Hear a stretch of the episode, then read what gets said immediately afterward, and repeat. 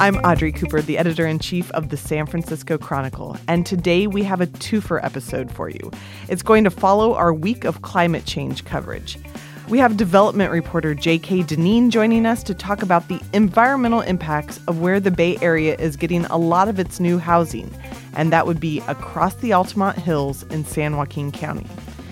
Transportation reporter Rachel Swan will also be with us to discuss why California is falling short on its emission goals around transportation, in spite of a huge increase in the number of electric vehicles getting registered here. All of this coverage is part of a global effort by more than 200 news outlets who agreed to cover climate change in the days leading up to the September 23rd UN summit in New York. You can follow all of our coverage on the local impacts and potential solutions at sfchronicle.com slash climate change. I'll be back with J.K. Dineen and Rachel Swan after this.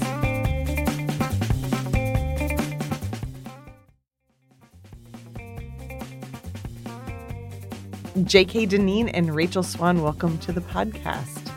Thanks for having us. Yeah. Thank you. So all this week we've been writing about um, and and on this podcast talking about climate change and what's being done locally. And you both have two really interesting stories in the works that um, by the time we publish this might already be online at sfchronicle.com. And JK, I'm going to start with you because when I pulled open the story and started to read it, I felt like I was going back in time to stories I wrote when I was a cub reporter in San Joaquin County about the housing boom there. So tell us uh, what's going on with housing in San Joaquin County and what does that have to do with climate change? Well, they're still building big subdivisions on agricultural land. So if you keep going past the windmills, um, you will see as you descend into the valley a whole bunch of houses popping up on both sides of the. Well, right now, right, um, just on the left side of the 580 as as you're headed down. Eventually, this development called Tracy's Hills will be on both sides of the 580, and it will have um, 4,700 homes eventually when completely built out.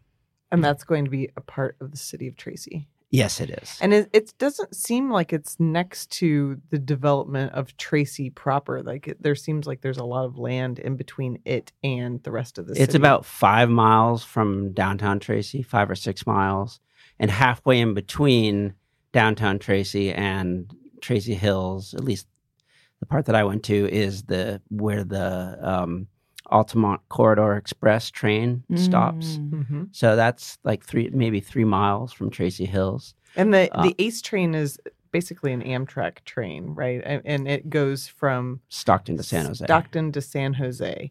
A great train ride. Did you get to take it? Uh-uh. Oh, you should. It's a yeah, good train I ride. want to. um, but you know, the the thing that I thought was so interesting about the story is like I remember 20 years ago in San Joaquin County, there were talks about like we have all these housing needs. We should just start building new cities. And then that came up against um, you know, the Al Gore anti-climate, like what we need is density, not new cities anywhere. So that was a conversation that we were having a long time ago. Why build this new subdivision far away from from all these things of single valley fa- single family houses all these things that we know we shouldn't be doing because mm, you know money talks. It's Bay Area money. It's you know the decisions that we are making all over the Bay Area are forcing people, you know, who to who can't afford the Bay Area to to commute to San Joaquin Valley, and in some ways, Tracy's ha- trying to have it both ways. The planners there acknowledge that you know greenfield development has a lot of drawbacks. It increases pollution. It's you know it's wrong for a lot of reasons. Um, it's terrible to that people have to spend two hours each way driving back and forth to work. Um, so Tracy Hills is trying to do things to make it more of a place where people live, work, and play, and all that stuff. So they're building schools. Mhm. Um, they're building bus stations that will take people to the ACE train. They're they've set aside um, a lot of land for uh, for jobs. For you know, they're hoping to attract the kind of high quality jobs that will allow people that can afford the houses in Tracy, which aren't cheap. They're six hundred grand, maybe half the price as the of you know a similar house in the Bay Area. Um, and so they're hoping to attract jobs that people will be able to that pay enough that people will be able to afford those homes. And those those houses, like, so is it assumed that most of the people will be commuting to the Bay Area, or like what percentage in, are in the plans that they're hoping people actually stay in Tracy and work there? Yeah, they're um, they acknowledge that they are pretty much um, providing housing supply that is not being met in the Bay Area.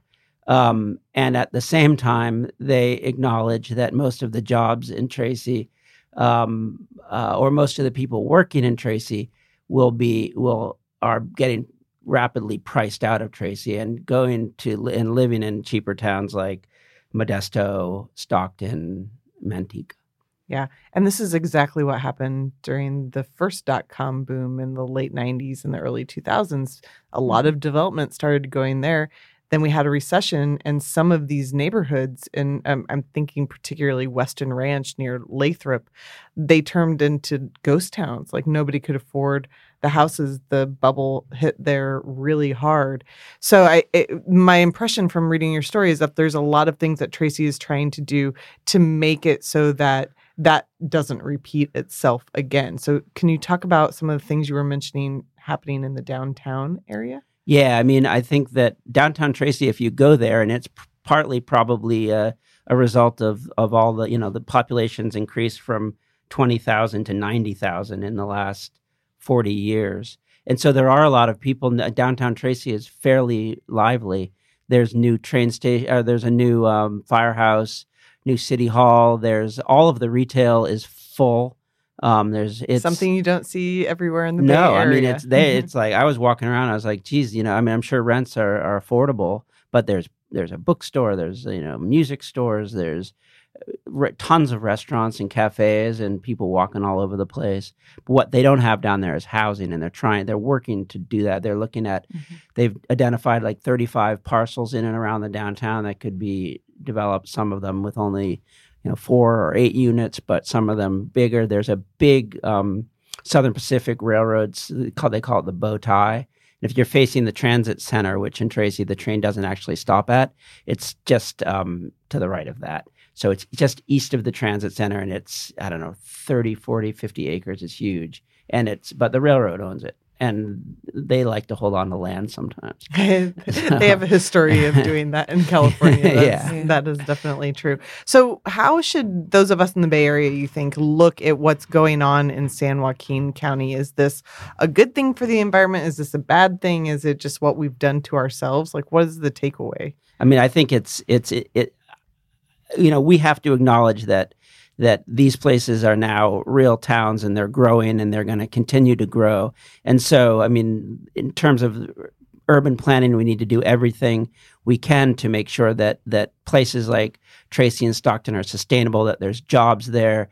That I mean, I think as a state, we need to invest and make sure that that there's you know employment there that matches the, the housing stock, and then at the same time, we have to build more housing so that people do not have to commute 90 miles. But how much of it is that they're building the type of housing that's really har- hard to find in the Bay Area now? I mean, you can get a single family house that's new and has that new house smell Yeah. Mm-hmm. for for something that you know a lot of people you you just can't find anything in the Bay Area, much less a sing- single family house. Right. And that's actually in some ways it's we're a victim of our own success in terms of some of the the the suburbs in the East Bay that used to produce those kind of, you know, 4,000 square foot single family homes are now doing more infill type multifamily houses near their BART stations. Um, places like Dublin, um, Pleasanton. Um, and so, and if they are still building big suburban style single family houses, those are so expensive that Yeah. you know not too many people can afford them. Right. I mean, I I think this goes to in my mind what is the California experience. We know Right. people like their cars and they like their houses, and to be able, it, despite everybody saying we have to change those two things, it's really hard to take that part of California out of a Californian. Totally. Mhm. And the developer of the Tracy Hills is very much like they, you know, the endurance of the American dream. The people, the California thing. People want a single family house with a backyard and a place for their dog to run around. And Mhm. so that is what is driving these, you know, f- thousands and thousands of, of, of houses that are gobbling up in uh, farmland. However, I think that the the developer in Tracy Hill is fairly responsible, really, in making sure they have wide sidewalks and and bus stops, and they're they envision a community where kids can walk to all their friends' houses, bike to school, um, where there will be retail, there will be some jobs. Who knows if they'll pay enough to be able to afford the homes? But uh, they've they talk a good game when it comes to kind of a new kind of more environmentally responsible sprawl. Well, the the mm-hmm. issue though is those people who would have to if you don't get on the ace train and go to san jose they're probably on 580 driving into driving yeah. into the region and uh, the people who live in Tracy and that had their houses in the first dot com boom and in that development, they're going to have an even longer commute now because all the people from Tracy Hills and Mountain House are going to be in front of them in line. And Rachel, that kind of brings me to your story, which was about emissions from cars. Yeah. We have this idea that we're getting so much cleaner, but we're not. Yeah, it's interesting. I mean, w- what you guys were just talking about the development in Tracy. One thing I found out with um, when I was researching the story I have that's forthcoming is this is a, a, an outcropping of a land use pattern that we've had since like the 1930s. Right? We built the Caldecott Tunnel. We sent people over the hills there. But they don't really have a way to get back into the inner Bay Area that does not require a car. You see what I'm saying? Or I mean, I guess now they have like Orinda BART and whatnot, but their their transit options, like non car options, are not great. You know. Um, well, and getting so, it once you're even in, to get to BART if you live in La Lamorinda is exactly. like it's you can't get there very easily. Exactly. You know, and now we all know the parking's like used up and the parking's used up, the BART cars are full. Yeah. Like we hear this a lot because our own employees have problems getting to work. Sometimes. And then on on the other hand, um, Marin, you know, built the Golden Gate Bridge around the same time as the Caldecott Tunnel, um, late 1930s. Uh, Marin ultimately did not want BART. Um, decided it didn't want to be part of the BART district. I mean, really, you know, we did get this. The smart train came in a couple years ago. That's really it's really struggling. Um, Marin, not a lot of transit options. Um, you know, people are really um, have to use their cars, you know. So um, another thing that I've heard a lot in my world that kind of intersects with um, what you look at, JK, is um, the suburbanization of poverty, which is an unnecessarily ornate way of saying that people are going farther and farther out in search of a single family home they can afford, in search of anything they can afford. You know, um, more we have more people moving to Tracy, Lathrop, Manteca, Stockton, um, the San Joaquin Valley. And I'm hearing a lot more like the new normal, like Roseville to San Francisco, now a totally normal commute. Los Banos to San Jose, totally normal commute. Um, like That's Tracy crazy. to San Francisco, nobody bats an eye. Um, you know, the Altamont Pass is more congested earlier in the morning than it ever was. I mean, that's just a symptom of every as JK said, everything that's happening, you know, our land use patterns, population growth, the fact that jobs are here and housing's over here. Um, you know, and everyone has I- different ideas of how to fix it. What about in terms of traffic and congestion and pollution? What about um, the our reliance, everybody's reliance, I guess, now on on Amazon and and getting everything delivered to their house. How does that? Because it seems like most a lot of the big warehouses are out on the other side of the Altamont Pass because mm-hmm. land is cheaper there. So is You've that been a, thinking about this. Is that a, is that a big factor? I mean, I know that Amazon's opened a couple of million square foot warehouses. Yeah. Safeway has their distribution center. They're the second biggest yeah. employer in Tracy. You know, I've heard one bit. I actually heard there's some breaking news today that Amazon is is buying like a big like fleet of electric vehicles. Um, so I, that's that's not something that you know is is probably coming over the transom as we speak. Um, but you're right it's not just them you know it's e-commerce everywhere and i think like i've heard the promise of one day deliveries has um total you know which which is now everyone's expectation has added to a lot of the congestion you're right the freight on the road i mean and it's not just that it's like the booming economy and as you said, you know, in some ways, traffic we think of it as something bad, but it's also a measure of our success. You know, it's freight. So, what It's- percentage of um, global uh, emissions that are linked to climate change come from our transportation system? Uh, I can give you state. State would be 40% from the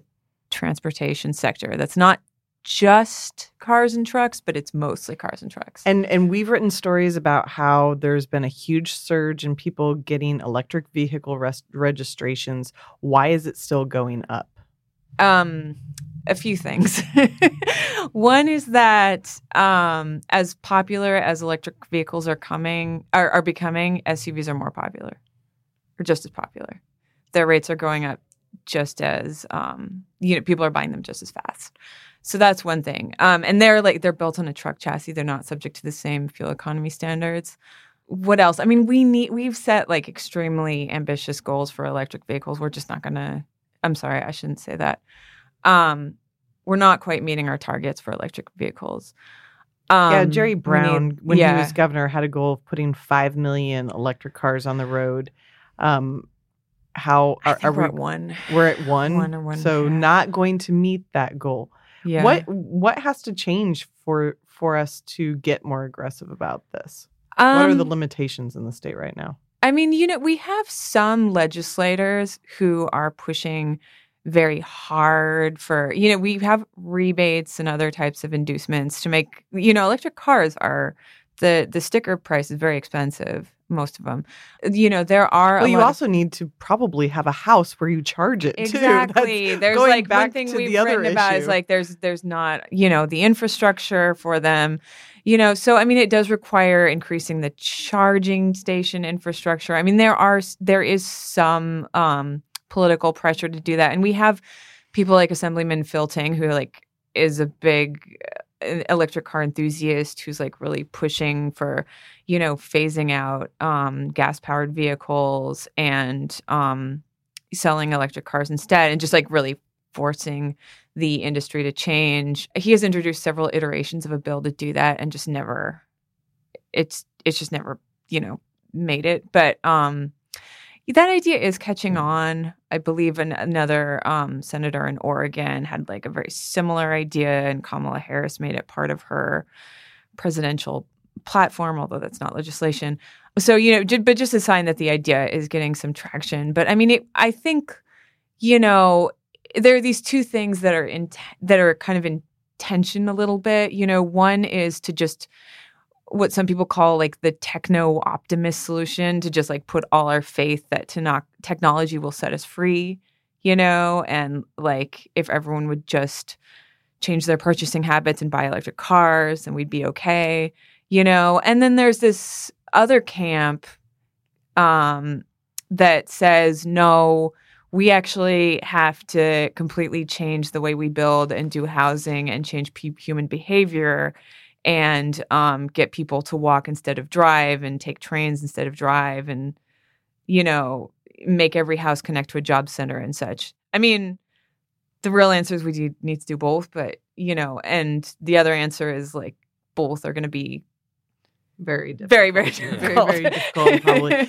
and Yeah. then this week we have um, a further complication in that it appears the Trump administration is going to try to get rid of the waiver that California has been using to set its own emissions uh, standards for cars. Now, there's a lot of debate about whether they will ultimately be successful in getting rid of that waiver, which has been in place for decades, but it does add another layer of complexity to this issue.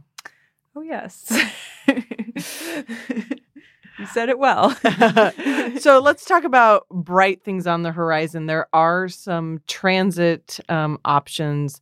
You mentioned the the one in Marin, uh, the Smart Train, but there's also one called Valley Link that you all uh, that you both have written about. Uh, what's the what what is Valley Link and what's the chance of it being built? You're both looking at each other like Rachel. not good. I just love the way you said like some bright things on the horizon, and then what's the chance of it being built? well, that's true. I mean, Yeah. anytime soon. You What know. is Valley Link? we need something Um, to look a- forward to. Otherwise, this No, is a very true. I depressing think podcast. it is something. I'll let JK. Did you want to? Um, No, okay. you, you go ahead. All right. So I, I've written a little bit about Valley Link. Um, it is something that gets mentioned um a lot because it, you know, it is a new project and it is aimed specifically at super commuters in the Central Valley. Um, the whole idea is basically being it's basically being pushed by um this coterie of politicians who really wanted a Livermore BART station and didn't get that, you know. So now they're pushing for this train rail line.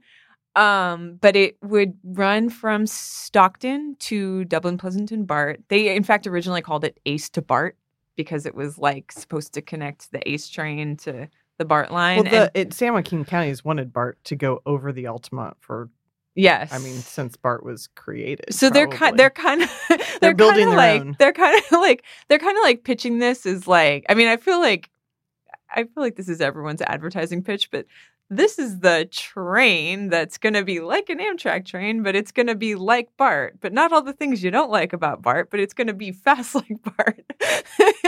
I mean, it sounds good if you're working, if you're living in one of the suburbs. I think. yeah. I I have looked at the anticipated travel times. It's still a long commute I have to say. But you still a long commute. maybe work while you do it instead of being in your car. You maybe get by an espresso, Yeah, Okay. you could you could buy an espresso. buy a or- glass of play wine on the words way with I was going to friends say, if or- there's a bar car on the way Yeah. home, I'm all for that. Right. Yeah. So, guys, we've been talking about a lot of harrowing issues around climate change and specifically in California, which is a huge economy and we have a huge impact on the country and, and world emissions. So, I know everybody listening to this feels probably a little overwhelmed. What are some things they can do that would actually help make a difference? I mean, y- if everybody were to just support infill housing, um, I think the state is estimating that it needs to add uh, 1.9 million homes to keep up with population growth between now and 2030, I believe it is. And I read a report that if that were all to be infill housing, in other words, near transit, then that would be the equivalent of uh, removing 380,000 cars from the road Wow. which would make a big difference. That would be huge. One thing that people can do that's kind of unglamorous is carpool.